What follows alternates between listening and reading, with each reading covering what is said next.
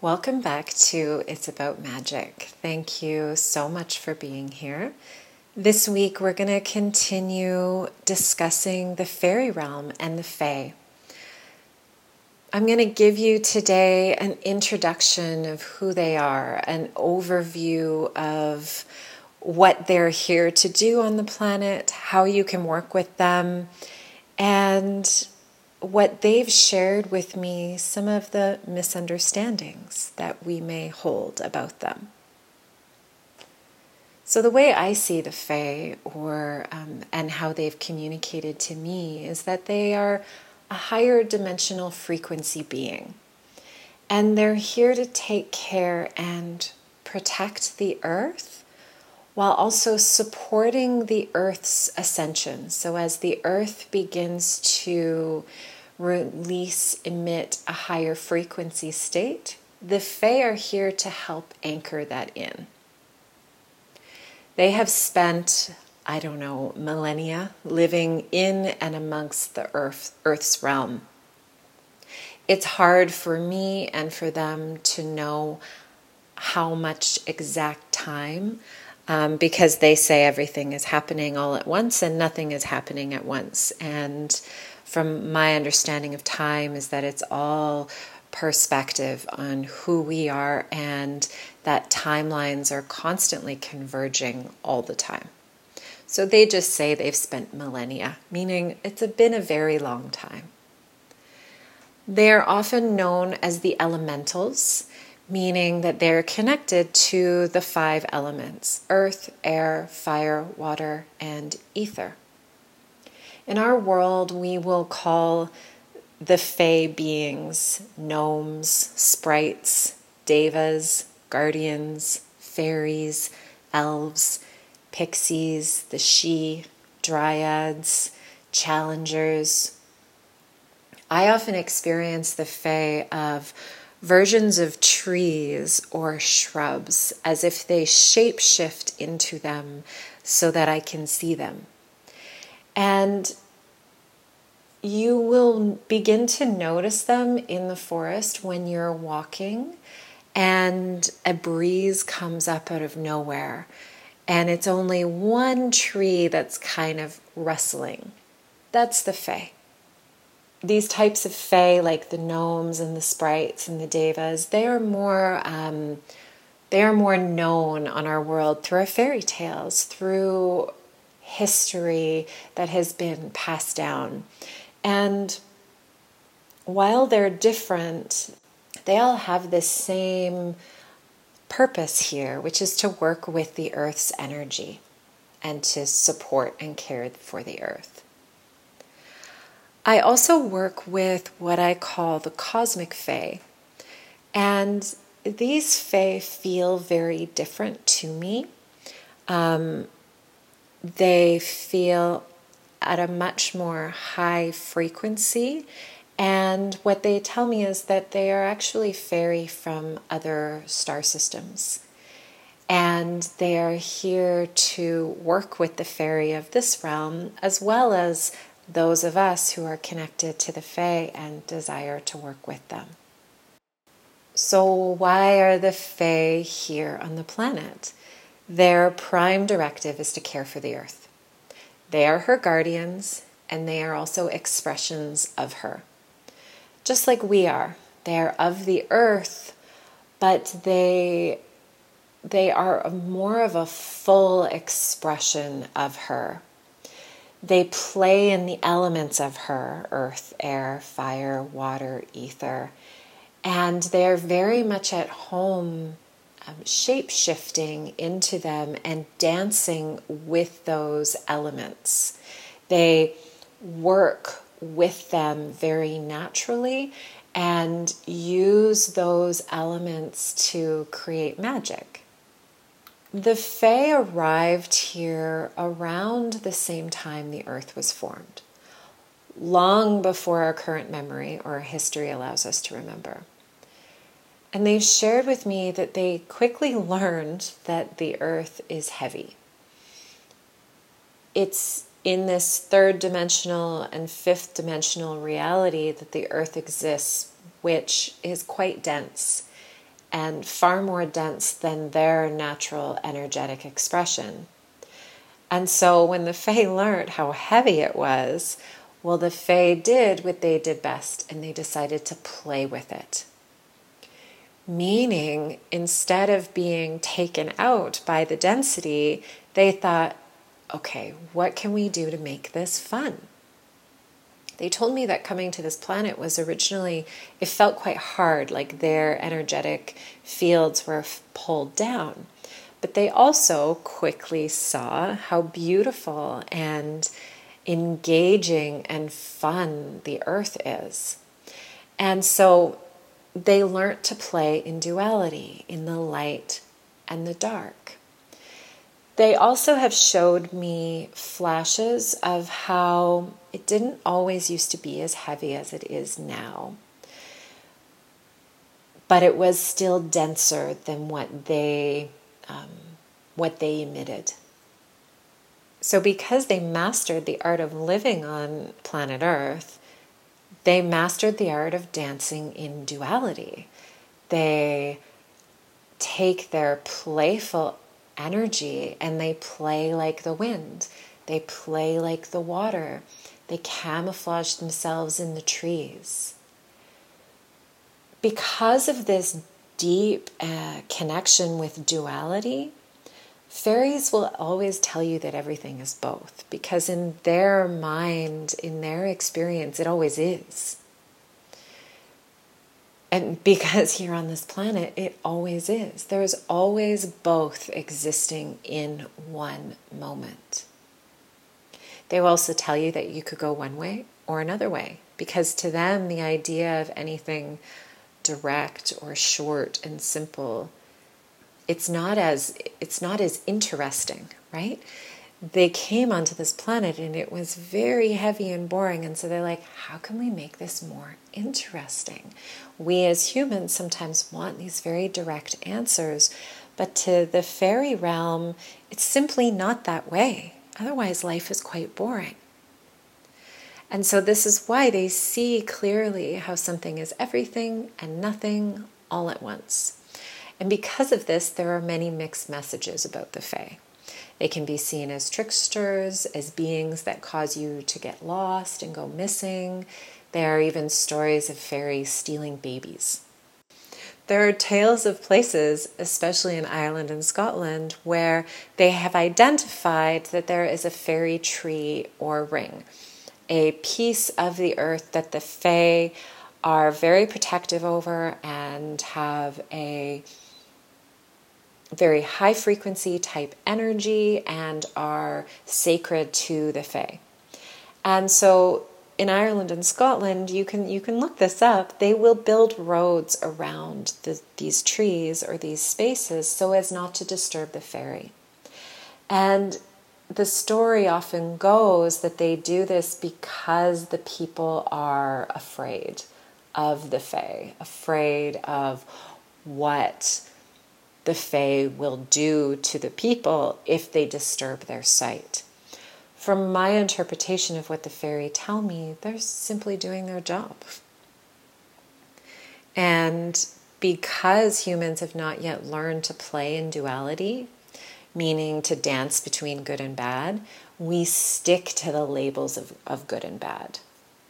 For a long time, the Fae lived quite openly so you can think of the time of the legend of King Arthur, the time of the Vikings, Lemuria, Atlantis, and they have always inhabited the forests, rivers, mountains, rocks, and the inside of the earth.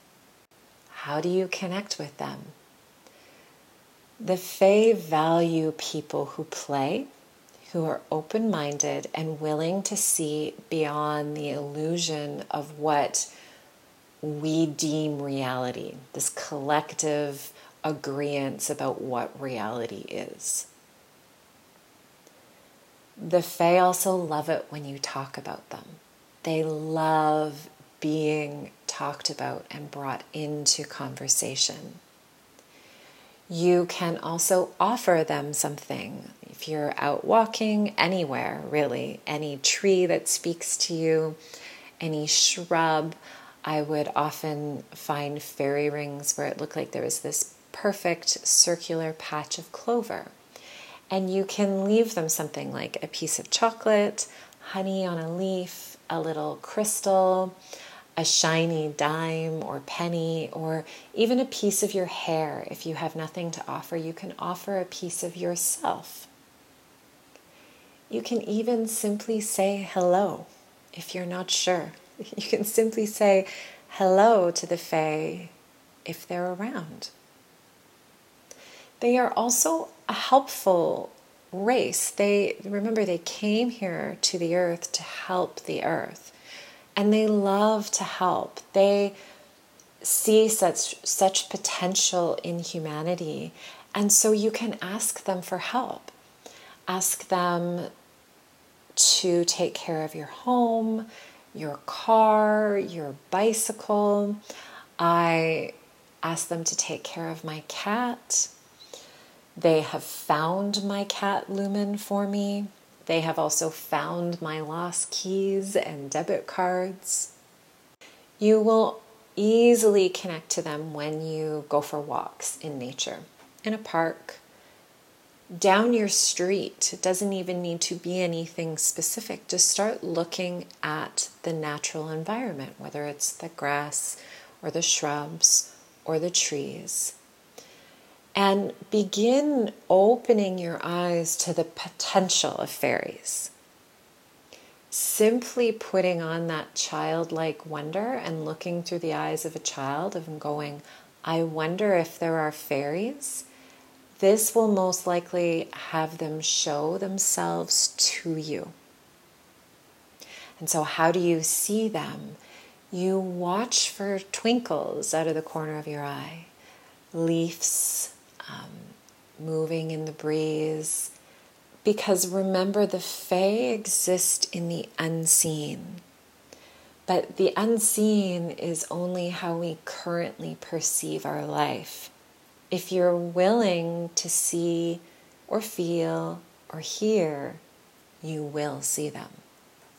So when I say to see or feel or hear the Fae, I'm talking about what I call the subtle art of noticing.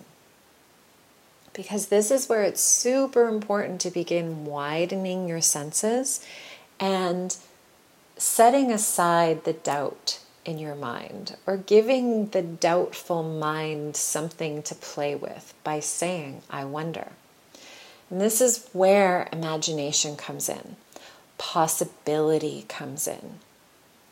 I will hear the Fae through an inner hearing. It's this subtle sense inside of me that I can hear their the sound of them. Sometimes it's like bells, sometimes it's this subtle whisper. And it's not like I'm hearing something from outside, but it's more inside.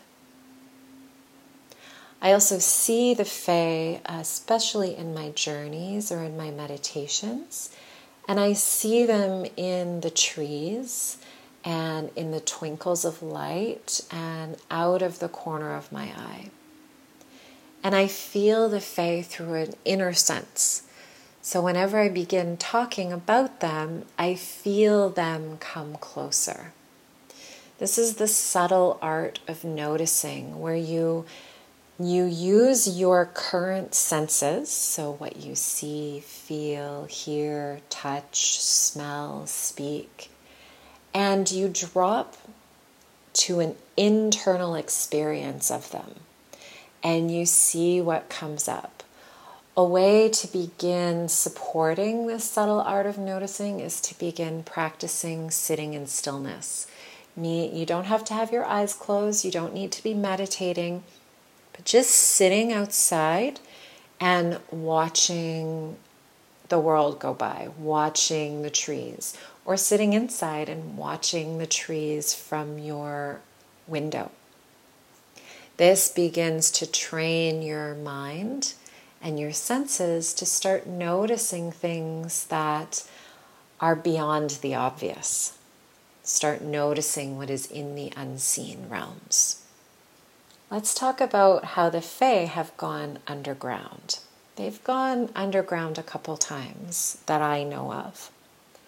The first time they went underground, they literally went into the center of the earth and its caves. And this was when the earth went black, which is what I spoke about in my last podcast, the time I first met the fairy. My soul first met the fae.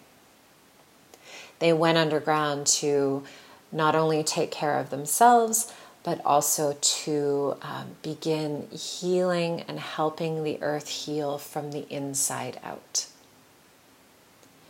And slowly they began emerging again after this. The second time they went underground was during what we sometimes call the Newtonian era. This was in the began in the late 1700s, um, and this is when the age of logic and reasoning came in. This is when imagination took a back seat. It was considered not as real. Creativity was something to was something for children and artists. And so the Fae are all about imagination and possibility. And so what happened here, this was also around the times of when the witch burning started, there was a need for them to go underground because they were not understood and it wasn't good for them to be out. They still showed themselves to those of us who would see them, but they became, they took a back seat and really stepped into the stories that we tell of fairy tales, right? Where they were with children, or then the stories of where they stole children or caused people to go missing. And this is because they are simply not logical, not by any stretch of the imagination. Everything is it is as it is, and nothing is like it at all, all at the same time. And so logic to them doesn't make sense. The Newtonian era didn't make any sense. They see and live beyond the illusion of duality and separateness and see it all as one, yet they see it all as separate this is how they, they communicate, right? It can be a little bit of a, a mind fuckery for our heads, our human brains that are so logical about things. So it can be sometimes challenging to get a straight answer from them, but they'll give you signs and guide you.